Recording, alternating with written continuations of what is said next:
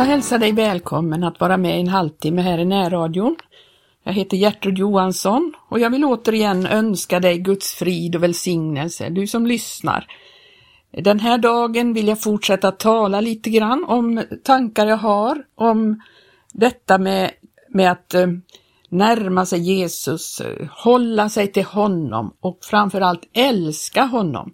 Att älska Jesus, det är så viktigt att vi har ett sådant kärleksförhållande till Jesus som Guds ord beskriver. Det står ju så här i Johannes 14 och 15 vers så står det Älskar ni mig så håller ni mina bud. Och i 21 versen så står det så här Den som har mina bud och håller dem, han är den som älskar mig.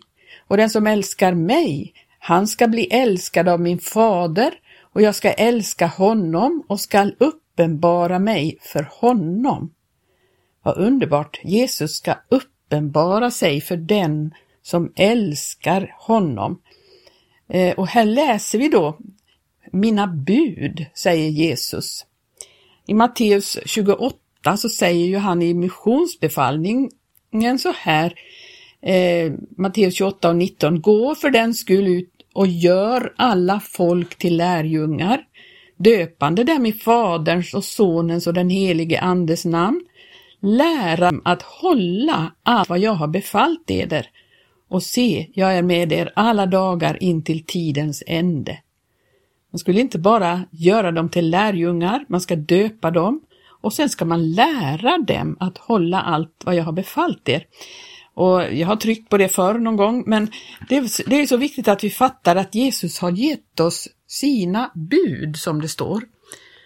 Människor idag är så rädda för att tala om det därför att man tror då att det handlar om lagiskhet.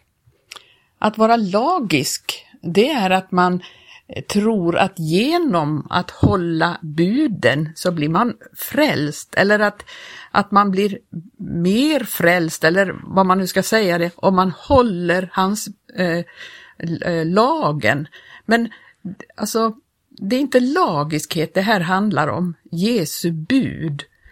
Men det finns ändå bud som han har gett oss därför att det finns en väg, en vandring som vi ska gå och vi behöver lära oss att gå den vägen. Och eh, det är motsatsen till det som, om man inte gör det, då blir det någonting som, som eh, man kan kalla för laglöshet det är när man inte bryr sig om vad Jesus säger eller vad man, man inte tar vara på vad Jesus säger i sitt ord.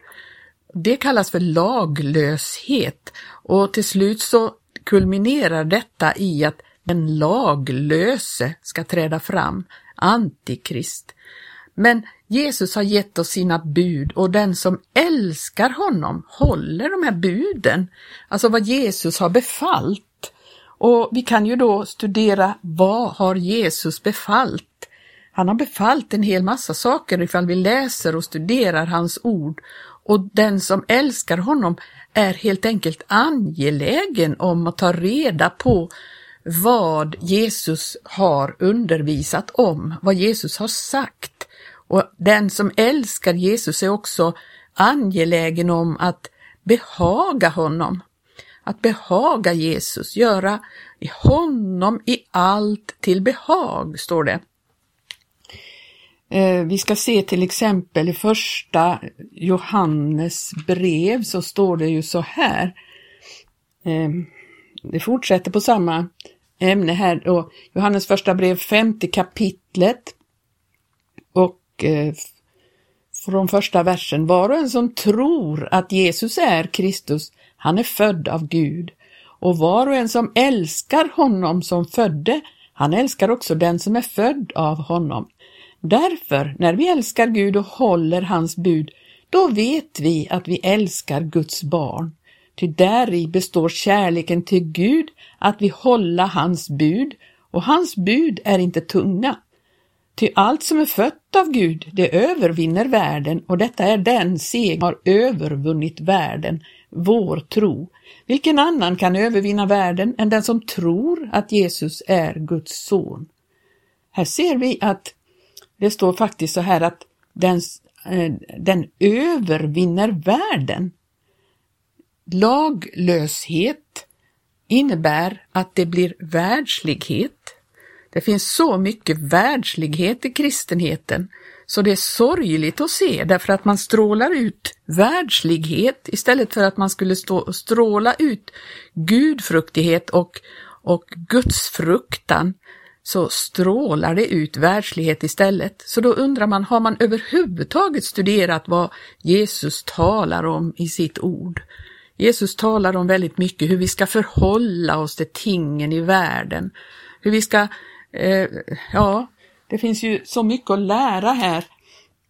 Eh, vi kan ju läsa här i Johannes första brev också, där Johannes skriver om detta. Han skriver ju det i andra kapitlet där, älska inte världen, ej heller vad som är i världen.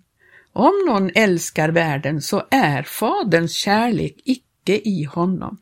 Ty allt som är i världen, köttets begärelse och ögonens begärelse och högfärd över detta livets goda, det är icke av Fadern utan av världen, och världen förgår, dess begärelse, men den som gör Guds vilja, han förblir evinnerligen. Vi ser att det handlar om här att vi ska övervinna världen. Vi ska övervinna världen och det gör vi när vi älskar Jesus.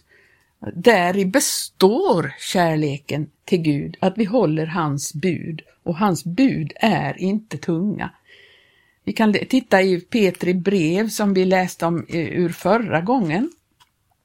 Där eh, står det, jag tror jag läste det ordet då också, första Petri brevs första kapitel och 22 versen så står det Rena era själar i lydnad för sanningen till oskrymtad broderlig kärlek och älska varandra av hjärtat med uthållig kärlek, som är födda på nytt, inte av någon, oförgäng, någon förgänglig säd utan av en oförgänglig, genom Guds levande ord som förbliver. Ty allt kött är såsom gräs och all dess härlighet såsom gräsets blomster. Gräset torkar bort och blomstret faller av, men Herrens ord förbliver evinnerligen och det är detta ord som har blivit förkunnat för er så som ett glatt budskap. Vi ser ju att det som består, det är Guds ord. Och är det så att vi har mött Jesus till frälsning och älskar honom så är vi angelägna om att ta reda på vad Jesus har sagt i sitt ord. För att om vi inte bara läser hans ord utan vi också låter det eh, gestaltas i oss, bli ett med oss, att vi lyder ordet, ja då blir det någonting bestående i våra liv, i vårt inre. Det blir någonting som, Eh, som blir evigt, av evigt värde i oss. Alltså vi växer i nåd och sanning genom att ta emot Guds ord, ta emot vad han har sagt i sitt ord. Det handlar ju om detta med att eh, eh istället för att likna världen, alltså bli lika alla andra i världen, så blir vi istället lika honom. Vi utstrålar renhet och eh, vi behöver inte allt det här yttre prålet som eh, världen har. Det handlar ju om denna eh, högfärd över detta livets goda. Vi kan läsa mycket om det i Lukas 12, om hur, ja vi kan slå upp Lukas 12.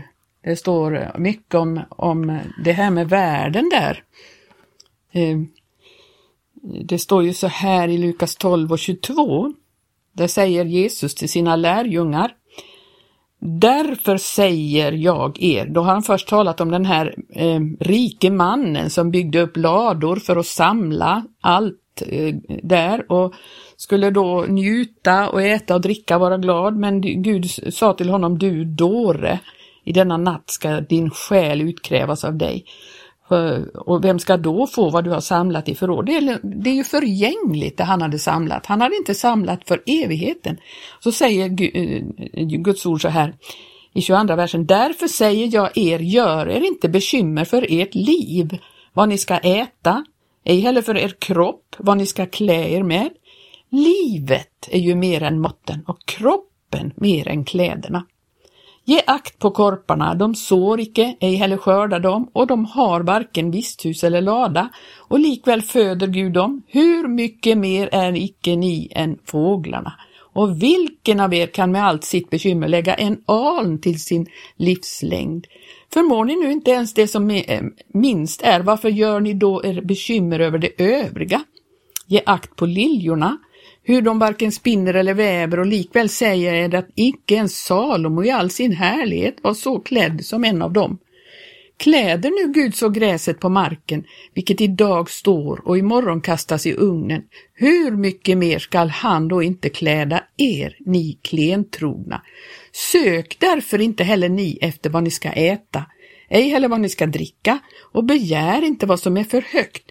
Efter allt detta söker ju hedningarna i världen, och er far vet att ni behöver detta. Nej, sök efter hans rike, så ska också detta andra tillfalla er.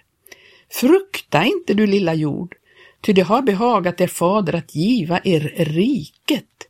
Sälj vad ni äger och ge allmosor, skaffa er penningpungar som inte nötas ut, en outtömlig skatt i himmelen dit ingen tjuv når och där mal inte fördärvar, ty där er skatt är, där kommer och era hjärtan att vara. Detta är ju Jesu direkta undervisning. Hur många är det som bryr sig om det här idag?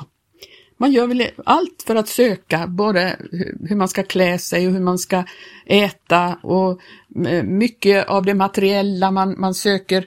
Alltså det finns väl Ja, det finns så många som verkligen visar med hela sin livsstil att det här är vad man vill ha, det här är vad man söker det ska tillfalla oss. Gud har inte sagt att vi ska vara utan en bostad eller utan kläder, men han har sagt att det är inte viktigt att söka det här. Det är någonting vi får på köpet om vi söker Guds rike, för då ser han till att vi får vad vi behöver. Det är en sorglöshet när det gäller det materiella som ska prägla den som verkligen är lärjunge. Ehm, Eh, kläder. Jag vet inte om jag ska gå in på det, men faktum är att, att eh, Guds ord talar om det. I Timotebrevet så står det ju detta med kläder. Alltså, kläderna är ju någonting som visar eh, vad människan, alltså det, det är någonting som visar personligheten. Det är ju eh, genom kläderna man visar upp vad man Eh, Eh, vad man, eh, vem man är.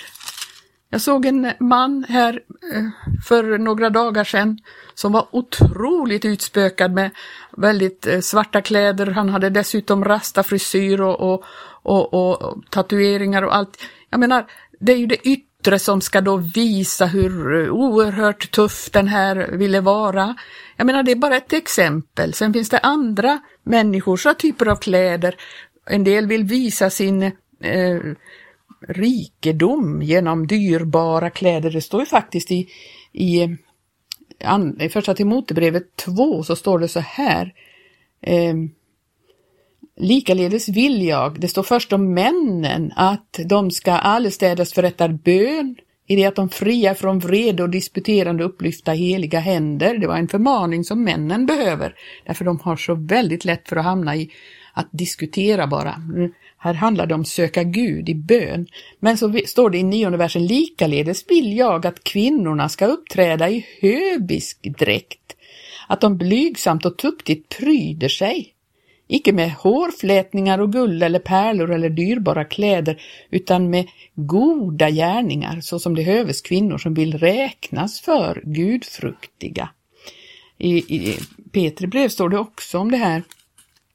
Eh, där det står, nu har jag inte markerat det den här gången, men det står i alla fall, och detta tycker jag då att det, det här med kläder, att det är någonting som människor behöver, förtjänar att bli undervisad om.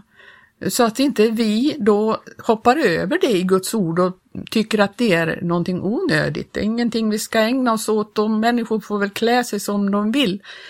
Det där är ett falskt tal, därför kläder visar någonting och framförallt kvinnorna, framförallt de unga, de behöver få undervisning om det här så att de inte klär sig otuktigt. Det finns väl nästan inga kläder idag för unga eller för kvinnor som är tuktiga. Det är ont om sånt. Därför att det skyler inte som det bör göra.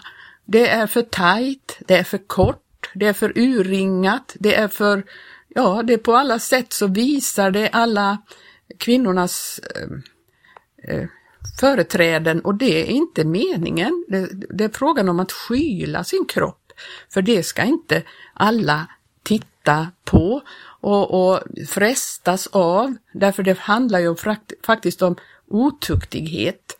Det, det frestar eh, männen till att titta med otuktigt begär på kvinnorna och då måste vi undervisa om det. Det är ingenting att skämmas för att göra det och, och tro att vi på något sätt eh, diskriminerar kvinnorna på det sättet utan man måste hjälpa dem att förstå de här tingen. Hur ska de annars fatta och förstå det om de inte får någon undervisning? Om man bara säger att allt går an. Det finns ju till och med världsliga skolor och sammanhang där man diskuterar detta och en del menar att man måste få klä sig precis hur man vill och det ska ingen lägga sig i. Alltså, det är ju som att låtsas att det inte är någonting som frestar eller någonting som sänder signaler, vilket det ju gör. Det handlar om att tuktigt eh, pryda sig, inte med dyrbara kläder, men med anständiga kläder. Ja, ja, jag upplever att det är väldigt brist på en sådan undervisning idag och det hör till den undervisning som behövs och att hålla hans bud, för det handlar om att ha ett tuktigt väsende.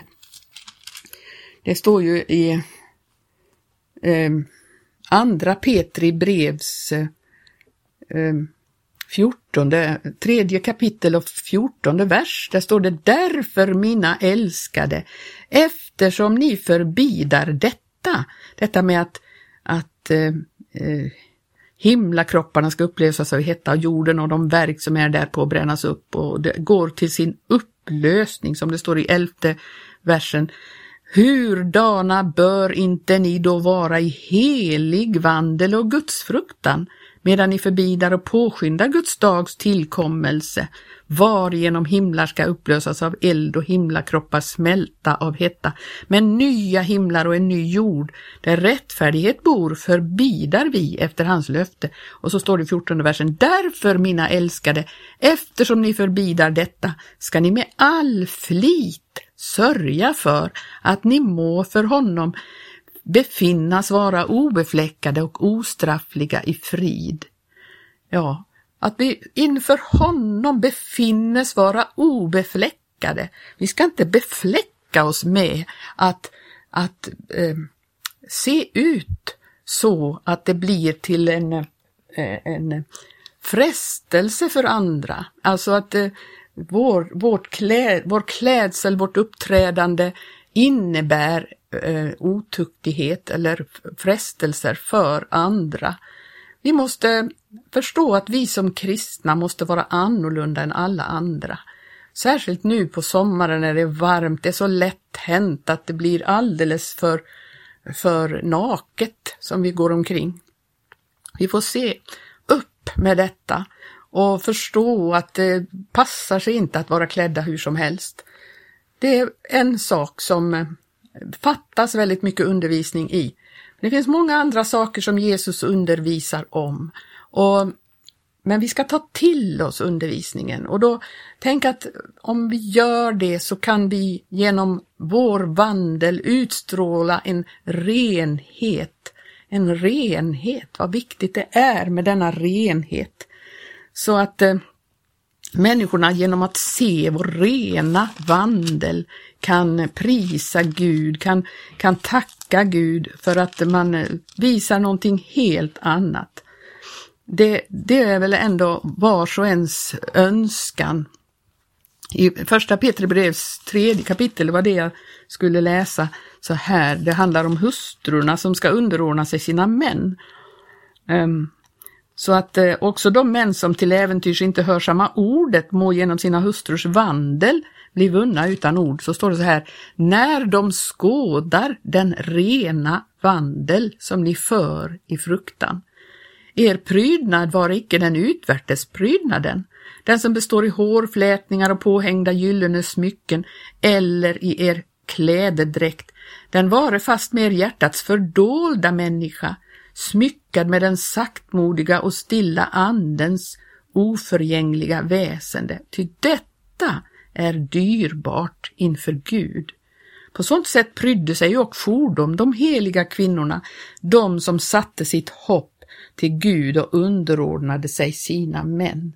Tänk om vi kan bland den kristna hopen ha en helt annan utstrålning, en helt annan renhet, någonting som, som visar på att det finns någonting där inne, alltså ett inre liv som strålar ut och som visar sig för denna världen. På det sättet så blir vi ett ljus. Vi blir ett ljus i världen, ett ljus i världen, någonting annat strålar fram än vad, än vad världen har. Älska inte världen och inte heller vad som är i världen.